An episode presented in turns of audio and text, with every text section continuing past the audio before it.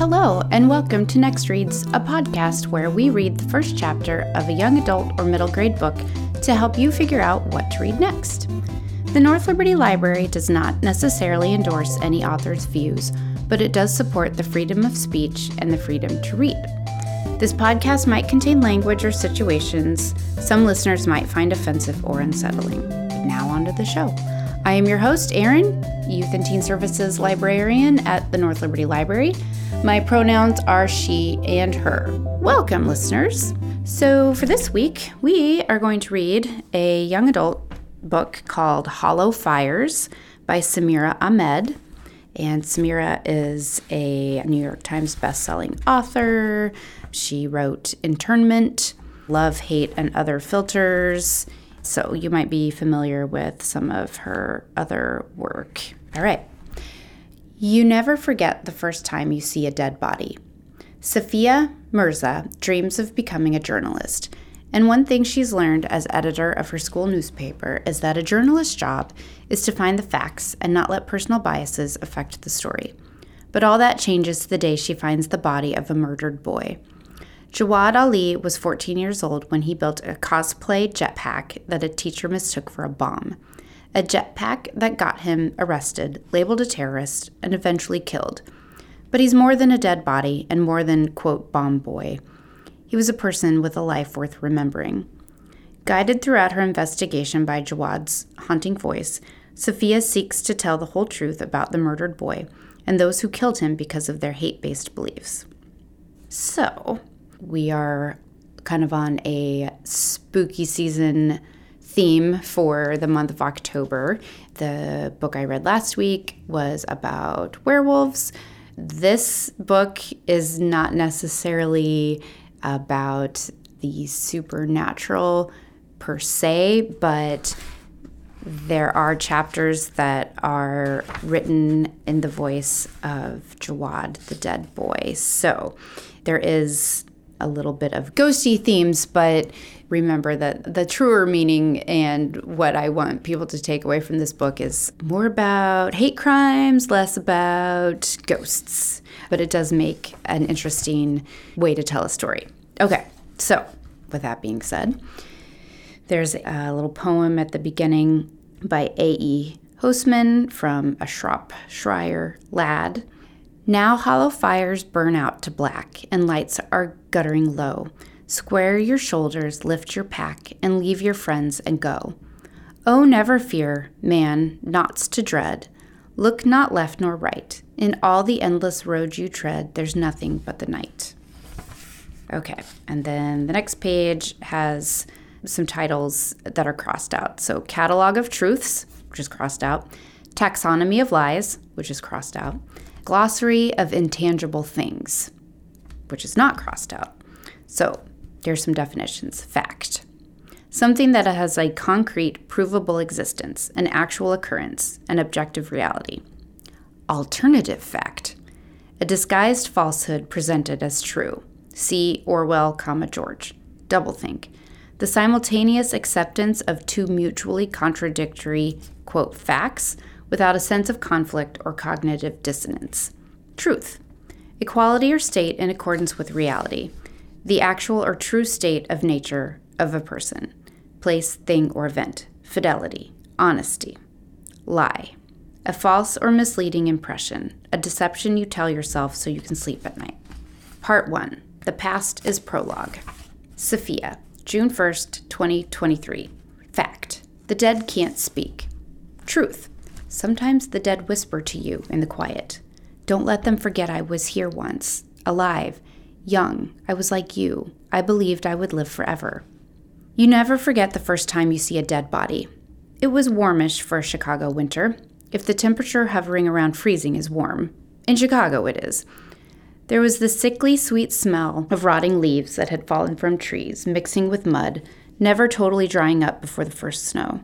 The odor filled the air around the sloping embankments of a crumbling stone culvert that was lined with steel.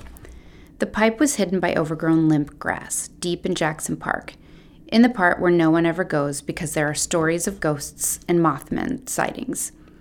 It's not the restored part of the park.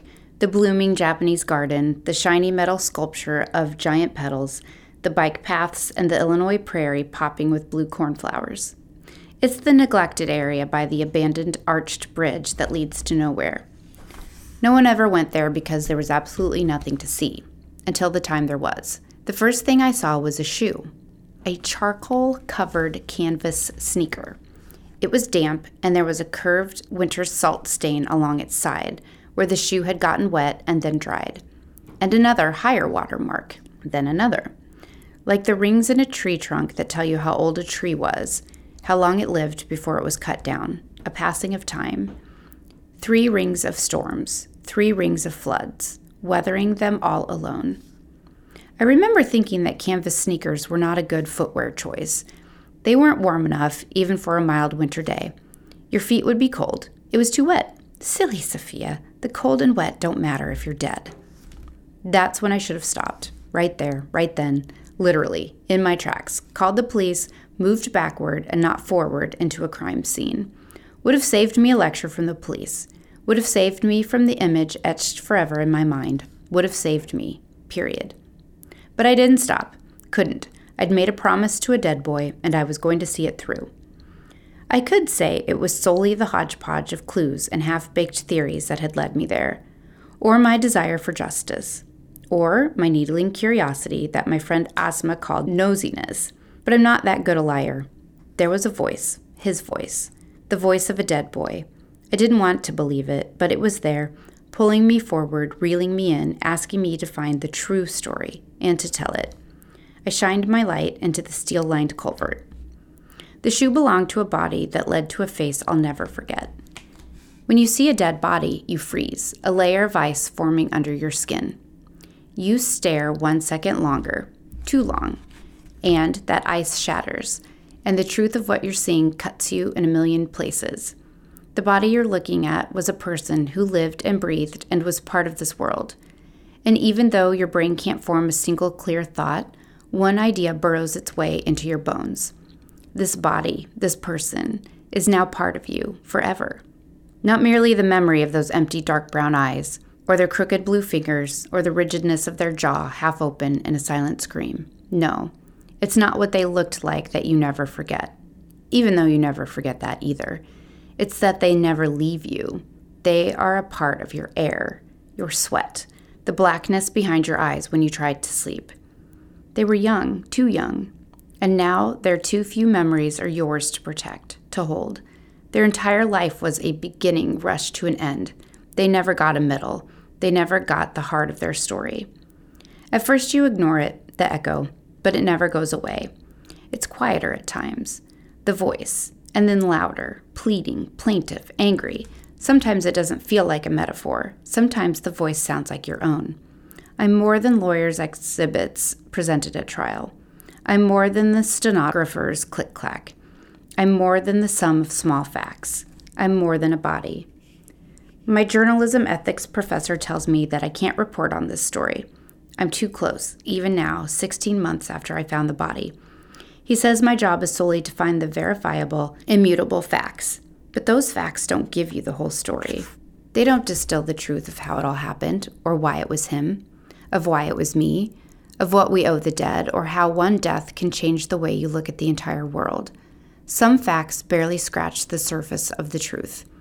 Some facts obscure it. Some facts are lies. Some lies are necessary. One fact that is the truth Jawad Ali was 14 years old when he was killed, and I'm the one who found him. One day he was a ninth grader, then he was accused of being a terrorist, then he was murdered. This isn't my story to tell, not exactly, but I'm here trying to gather the truth, the whole truth, and nothing but the truth. Tugging at tangled threads of memory while the jury is still out. I could claim to be objective, but that would be a lie, and lies are what got us here in the first place. So then this next page is from the News Crunch online magazine, October 20th, 2021. Muslim team arrested on suspicion of terrorism for bringing homemade jetpack to school. When Jawad Ali arrived at school Tuesday morning, he was excited to show off a cosplay jetpack he'd put together in an after school class. But things didn't go exactly as he hoped. His English teacher mistook the costume accessory for a bomb and alerted administrators who called the Chicago Police Department. In the transcript of the 911 call released by the police, English teacher Patricia Jensen can be heard frantically describing Ali as, quote, an Arab student who was wearing, quote, something like a suicide bomber vest. We'd been working on building new things from scraps and discarded items in the makerspace. Ali, the son of Iraqi refugees, told reporters after he was cleared and released from custody. So when I finished the jetpack over the weekend, I was super excited to show it to my teachers and the other kids, even though it wasn't Halloween yet. He continued, I'm sad my English teacher thought I'd bring a bomb to school. Maybe she thought I was a terrorist because of my religion. Or because I'm Arab American. Why couldn't she see me as a good student, though? A good kid? Chicago Police Department spokesperson Jim Leary told reporters Police attempted to question the juvenile multiple times, but all he kept saying was that it wasn't real. He declined to give further details. Ali was taken into custody to ascertain that he wasn't, quote, a sleeper taught to blend in or distract, Leary went on to say. Upon the teen's release, the police said he would not be charged with any crime for bringing a suspicious object to school. Commander Philip McCarthy said Ali should have been, quote, more transparent and forthcoming, rather than repeatedly describing the device as a jetpack. McCarthy continued, the department is cognizant of his age and at this time will not be charging him with any crimes, including a possible felony count of planting a hoax bomb. Ali is pleased he was cleared of all charges, but remains suspended from school until Friday. I don't get it, he said. If the police cleared me, why can't I go back to school? I have an algebra test this week. So then the next section is told by Jawad as a ghost. I made a jetpack, and they killed me for it. It wasn't even real. It was plastic and tubes, glue and paint. I wanted to be a steampunk inventor for Halloween because I'd seen this awesome old anime called Steamboy about a kid who lit, who liked to tinker and create stuff, kind of like me. In 5th grade, some of the kids started calling me Contraption Kid because I loved inventing things. Because someone gave me a stick of gum, two paper clips, and a string, and I invented a tool to sneak starbursts out of the bowl on the attendant secretary's desk. It definitely wasn't as quick and easy as walking by and pocketing a candy when her head was turned, but it was way more fun. She only bought the original flavors. But that was fine by me because orange was my favorite anyway. I wish I could taste orange now. I wish I could taste anything. For our elementary school engineering contest, I made a bridge out of popsicle sticks and tape that held 150 pennies, 20 pennies more than anyone else's. The trick was to turn the bridge upside down to hold the cup of pennies, to work against its natural bend. I got a ribbon for it and won a book about how to make cool stuff out of recyclables called Hey, Don't Throw It Away. My parents were so proud. Baba always used to say that flipping your thinking was sometimes the best way to come up with an answer to a tough problem. Building that bridge was the first time I understood what he meant. My dad used to say a lot of stuff that went over my head. Then this fall, right after I started ninth grade, the physics teacher organized an after school book club in the makerspace where we could work on our own projects. When I decided I wanted to build a jetpack for my costume, Miss Ellis was totally into it. Recycle, reuse, repurpose, she'd always say. She knew exactly what I was doing, saw my sketch, and approved it. We'd been taking apart old electronics, like radios and TVs with dials and antennas, and Ms. Ellis said I could use any materials I could salvage. I was so excited. I took the whole project home to finish two weeks before Halloween. My jetpack turned out so cool. I built it from two empty plastic soda bottles that I turned upside down and glued together then linked with black plastic tubes, the stretchy kind you sometimes see on a vacuum. I added a TV knob and a dial from an old radio that had numbers from 88 to 108. Its little needle was stuck on 96. I glued the whole thing to a ripped backpack I found in the trash. I painted the pieces bronze and silver with leftover paint Baba kept in our building's basement the same colors we used to upcycle the old pink bike our neighbor gave me when I was seven and we didn't have money to buy a new one.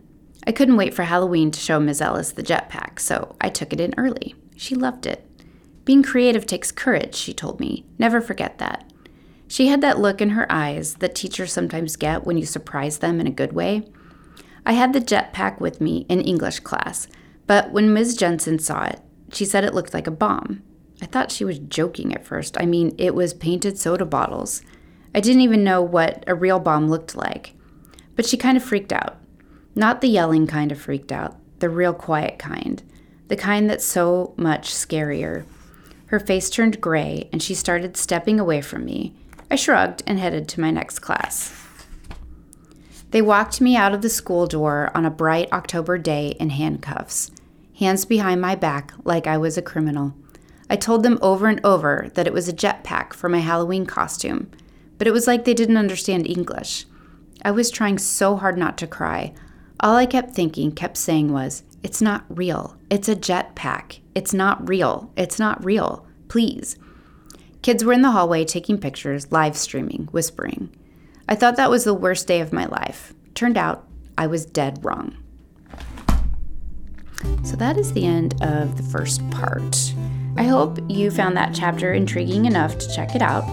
And if not, there's always another book just waiting to be discovered.